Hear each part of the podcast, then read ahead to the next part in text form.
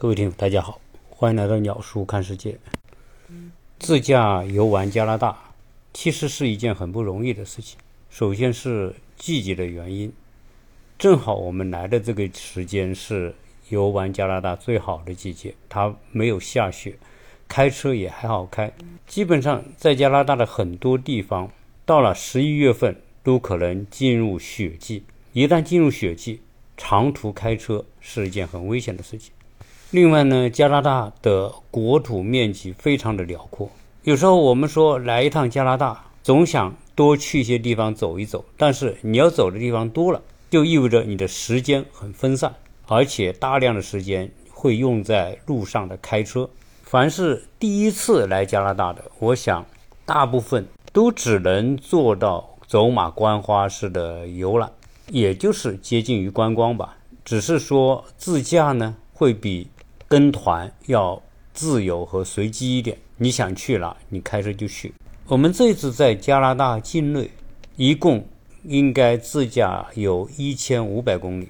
重点游了加拿大东部的四个城市，从蒙特利尔、魁北克、渥太华，再到多伦多。此时我们已经自驾来到了多伦多西边三百五十公里的一个城市，叫温莎。明天我们将会从温莎向西越过美加边境，回到美国境内，那边就是美国著名的城市底特律。我刚刚开车大概四个小时。由于这个旅程去的地方多，我想在今天晚上把我们这一次旅行过程当中的一些印象比较深的内容跟大家做一些分享，也算是对加拿大旅行的一个总体的概括。其实我们在做这种节目分享的时候，如果讲很多的细节，去到哪看了什么东西，跟什么人接触，其实这些琐碎的东西大家并没有太多兴趣，因为现在大家有点时间都会去刷短视频，短视频里面全是可视化的琐碎的事情，而我做音频节目，我再怎么去描述，是不如大家直接看短视频来的直接。前面两期节目聊我加拿大旅行的时候，聊到魁北克，聊到加拿大的一些历史。我想，加拿大这个国家在很多中国人的印象当中，首先它是一个先进的、发达的国家，同时是一个领土面积辽阔的国家。它也是跟美国关系非常密切。在前年的时候，孟晚舟过境加拿大，应美国的要求，加拿大警方把他拘留，就可见。加拿大和美国的关系绝对是非同一般，但是在这个旅行当中，我们不聊相关的政治或者是中美博弈的那些话题，我们只聊我们在加拿大的一些观感和一些思考。加拿大作为一个富裕国家，对文化和艺术还是很重视的。我们所去的每一个城市都有非常好的美术馆、博物馆，而且美术馆、博物馆的数量还很多，包括一些历史建筑。因此，如果你想把这些著名的景点都认真去看一看，那我想你加拿大有一个城市你就得四五天甚至五六天。所以我只能是重点的去做一些参观，看一些博物馆。我看了几个美术馆，看了几个博物馆，我觉得还是很有感触。首先，加拿大对于这些博物馆、美术馆、艺术中心的建设的投入还是巨大的，而且。加拿大的这些公共文化艺术场馆的利用率非常高，它真正起到了市民、学生进行学习、观摩的很好的平台的作用。在我看的这些文化场馆当中，两个美术馆，一个是魁北克美术馆，另外一个加拿大国家美术馆安大略美术馆。这些美术馆的收藏可以说是非常丰富，而且加拿大。本国有很多的画家也非常的优秀。我参观两个美术馆过程当中，看到非常多震撼到我的一些作品。我觉得他们这些作品的艺术价值和水平，和同期的法国、欧洲那些画家的水平处于在同一个水平，只是他们的知名度没有法国画家那么高而已。关于美术馆。我呢就不想讲的太多，因为既是一个非常专业的话题，同时音频也没有办法说得清楚。再加上不是每一个听友对于这些美术馆的内容都感兴趣，所以我在这里呢就给他忽略过。我只是告诉你，加拿大的很多的美术馆馆藏的内容很丰富。如果你喜欢美术，我认为它的这些美术馆是最值得去参观的内容之一。如果你的小孩是爱好美术或者是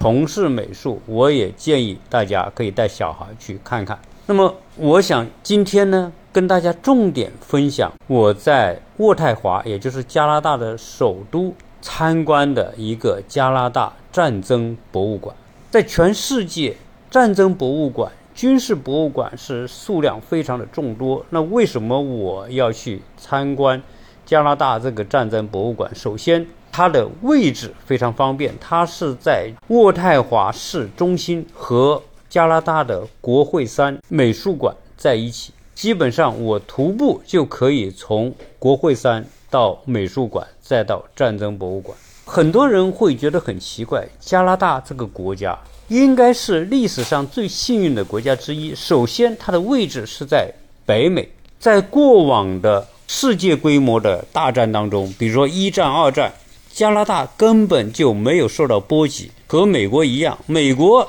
两次世界大战当中也没有受到战争的冲击，最多是它的珍珠港被日本人炸了一次，但是美国和加拿大的本土都没有被战争伤害过，因此按理来说，加拿大跟战争的关系不是很大。那他为什么还要搞一个战争博物馆？其实这些都是我们的一个错觉。加拿大这个国家，它是英联邦国家，曾经跟随英国去参加了。一战和二战，加拿大早期的历史和战争也是有关系的。比如说，它和印第安人，它和早期的美国都发生过战争。所以，把这一系列的内容给它综合在一起，就为这个战争博物馆提供了充分的材料和内容。这个战争博物馆是在2005年新建成的一个博物馆，是加拿大最大的一个收藏。有关战争物资和资料的博物馆是世界上三个最重要的战争艺术收藏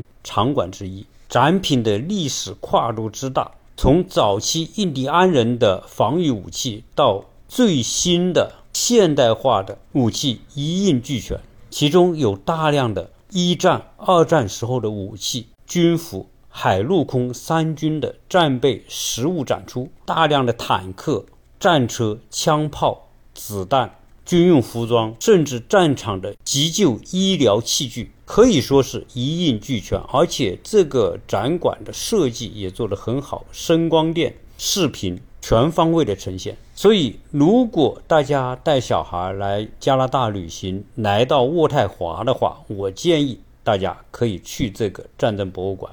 真的值得参观一次。它的门票我觉得不算太贵，成人二十六加币，小孩只要十几加币。在我个人的感觉当中，西方人是比较注重历史文化的保护和传承的。今天世界上大部分最好的博物馆、艺术馆、纪念馆，基本上都是由这些欧美国家建立的，而且有很多的博物馆拥有几百年的历史。像大英博物馆馆藏之丰富，美国的大都会博物馆、卢浮宫，他们的馆藏历史都是几百年。像拿破仑远征埃及的时候，还专门带着考古学家，把从埃及考古挖掘出来的很多文物都随军带回到法国。在这一点上，欧美对于系统性的挖掘和保护世界文化遗产。确实做出了贡献，当然这里面也涵盖他们大量的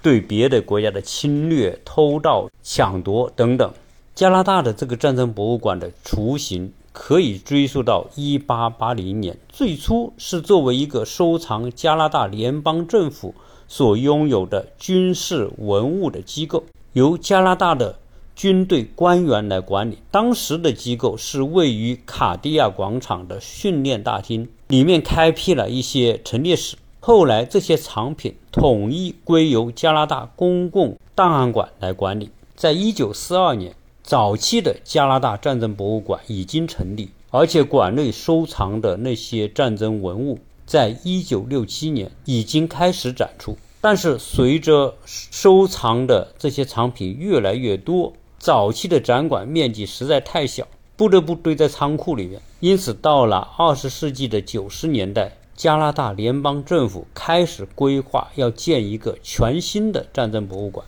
也就是现在国会山旁边的那个博物馆。它的南边同时也是加拿大国家战争纪念碑。战争博物馆的外表其实非常的普通，但是当你进入到馆内的时候，还是很令人震撼的。它的那种冷酷的感觉呈现在人面前，整个外形像一个战士的碉堡。整个展馆一共分八个大厅，展出的内容都与加拿大的历史有关。博物馆的第一个展厅是古战场，主要是讲欧洲人来到加拿大殖民的早期，在加拿大这块土地上所发生过的各种战争，主要是讲到印第安的原住民和法国以及英国之间的各种纷争。在这个展馆，观众可以感受到加拿大早期的原住民和欧洲人之间的冲突。当法国人来到加拿大开辟殖民地的时候，英国也来到了北美。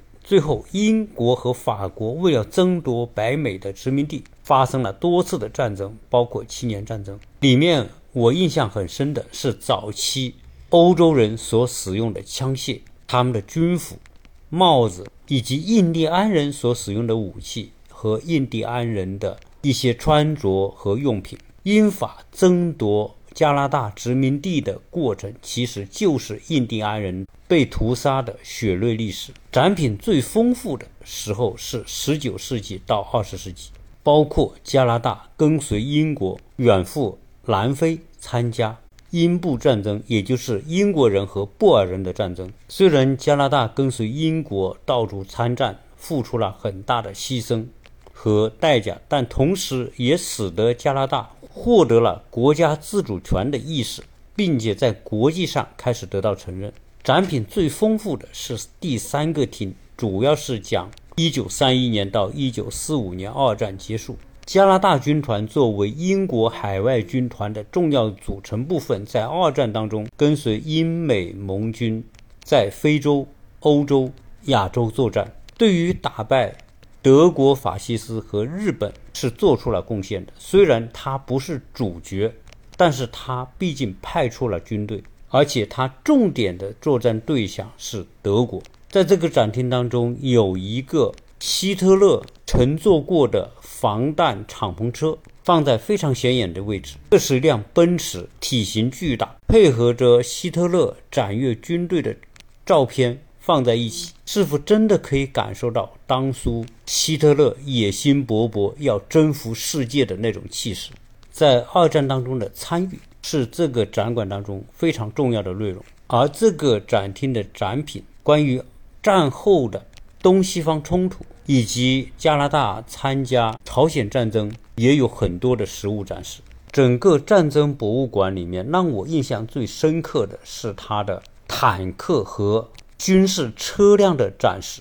从最早的水箱式的坦克、迷你坦克，到战后冷战时期所开发出来的体型巨大、杀伤力强悍的坦克，在这里都陈列出来，包括各种海军的深水炸弹、鱼雷，其中还包括一艘德国二战时期的迷你坦克。我专门跟这个工作人员请教了这个迷你潜艇的相关情况，说这个潜艇德国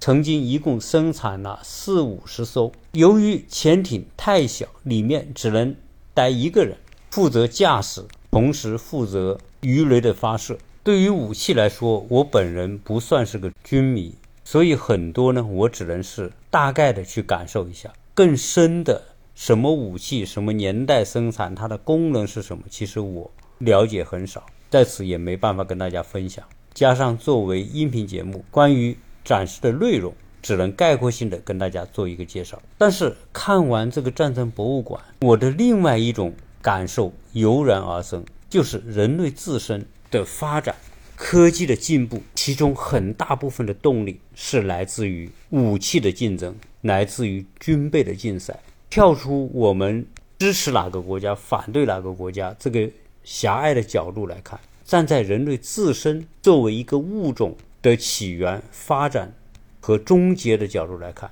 战争和战争的这些武器和手段，预示着人类终将面临一个悲剧的结果。当你走进这个战争博物馆，当你看到早期的那些印第安人所使用的原始的武器，刀剑、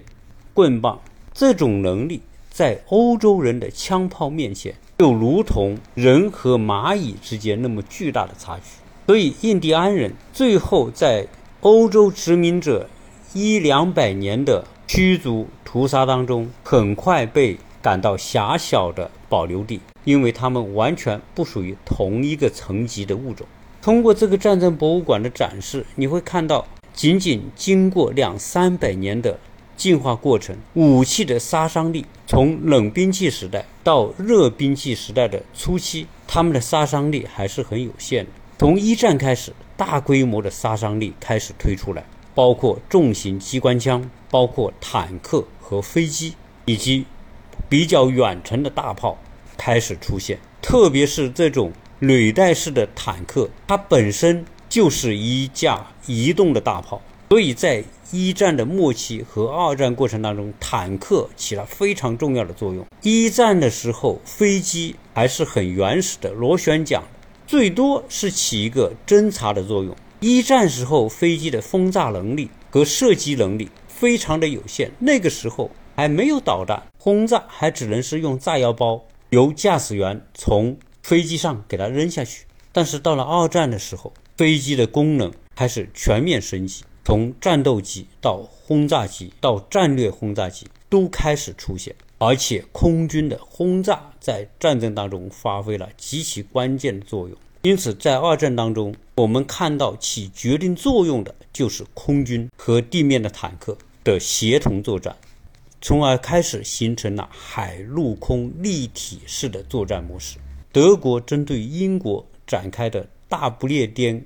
空战就是不断的轰炸英国，所以二战时候的轰炸机的破坏力已经很大，以及太平洋战争当中美国对日本本土大规模的轰炸，在陆地战争当中，地面和空中的协同作战的能力得到极大的提高，伴随着武器威力不断的放大，在战争当中死亡的人数也越来越多，而武器对于城市的破坏作用。也是前所未有。在整个二战，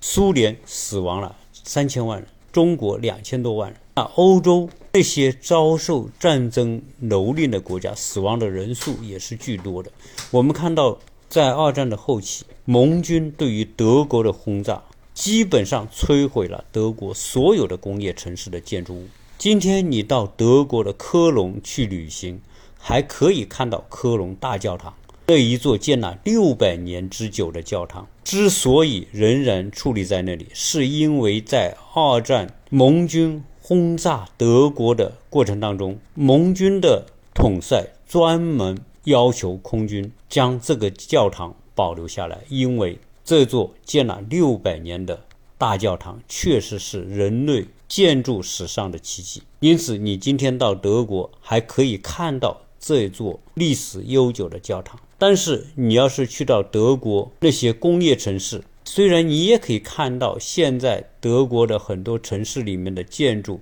好像都是有一定历史感的，其实那些建筑都是战后重建的。在希特勒上台的时候，大家知道希特勒是一个学画画的，想要成为一个艺术家的人。他在上台之后，派人将德国所有城市街道的建筑。相关的资料、图片、照片都进行了系统化的收集。战后的德国城市的重建，很多就是得益于之前所收集的这些资料，在恢复性的重建。而在二战的后期出现的核武器，就是早期的原子弹，由于其巨大的破坏力和杀伤力，使得二战之后的冷战时期，美国和苏联的重点就是发展这一类的战略性的核武器，因为在二战后期，美国人将他们唯二的两颗原子弹投到了日本，所呈现的杀伤力令到世界震惊。而那两颗原子弹的当量，其实只有两万吨左右。区区两万吨当量的原子弹，就可以将一个城市夷平，直接杀死七八万人，而间接杀死的人超过十万。因此，战后美国和苏联疯狂地发展这一类的核武器，其他那些英国、法国也紧随其后。后来，从原子弹。又发展出了杀伤力更加恐怖的氢弹。到目前为止，世界上威力最大的武器就是苏联时期所生产的沙皇炸弹。那个核武器的当量，一颗就超过五千万吨的 TNT，足以摧毁整整一座现代化的城市。在这个博物馆里面，我们同样看到一战和二战时期。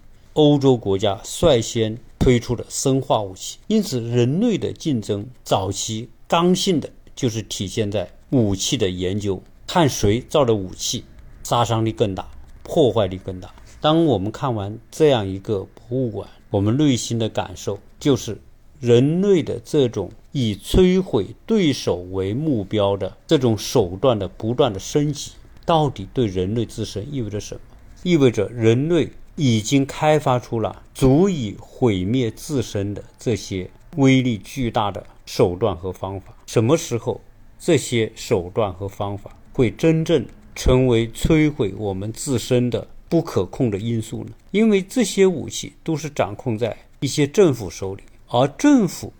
其实是掌控在最关键的决策者手中。我们看二战当中的历史。当初的德国和盟国之间，为了武器升级，展开了疯狂的竞争。其实，最早进行核武器研究的是德国，而且德国拥有大批的科学家。后面有些历史学家认为，其实，在希特勒德国时期的科学家是有能力研究出原子弹的，但是为什么德国没有制造出来呢？可能是由于德国的一些科学家。知道这种武器的威力巨大，故意放慢了角度，甚至告诉希特勒，在战时的这种情况之下，他们根本没有能力完成这个武器的研发，最后使得希特勒不得不放弃。但是如果希特勒灭亡之前真的德国生产出了这种原子弹的话，那人类的历史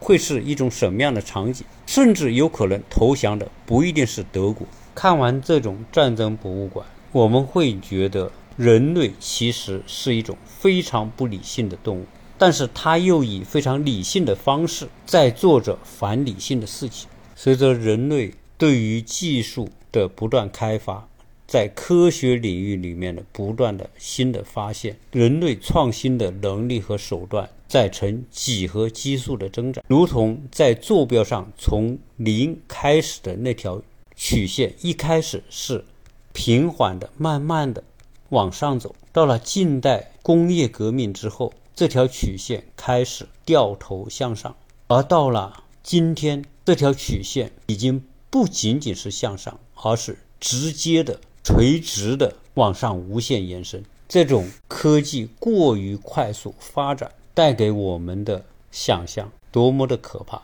虽然我们。能感知到这种恐怖的未来，但是在当今这样一种国际关系的格局之下，武器的发展没有最强，只有更强。落后就会挨打，时时都是驱动各国不断开发新式武器的基本动力。到了二十一世纪的今天，我们不是预感到人类未来会进入永久的和平，而是。会预感到更大的冲突、更大的对抗、更大的伤害一定还会到来。但是，当那种冲突和伤害一旦大规模呈现，人类还真的有那种理性，将这些危险到极致的武器仅仅停留在威慑的作用吗？这个战争博物馆所展现的是过去已经出现的各种战争的手段和武器。但是未来会出现什么样的新式的、我们所意想不到的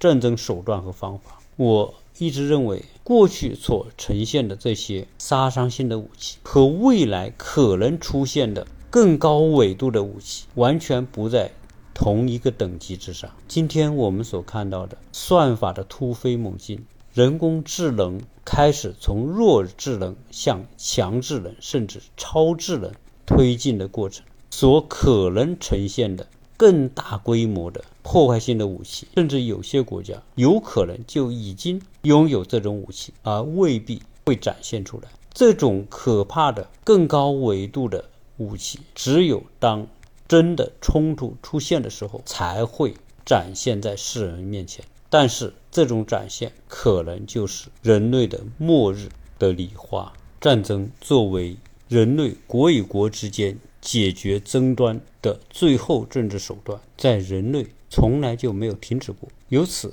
我个人的感知是，人类自身所走过的这条发展之路，所建立起来的这种体系和竞争的规则，可能很难将人类带向天堂，而最终的归宿只能是地狱般的未来。估计人类自身的智慧决定了这样一个悲观的预期。好了，今天呢，跟大家经由加拿大战争博物馆谈了一些我自己的感受。接下来可能我还会用一期节目来聊一聊我所走过的加拿大的不同城市给我的不同的印象。欢迎大家关注、点赞和转发，谢谢。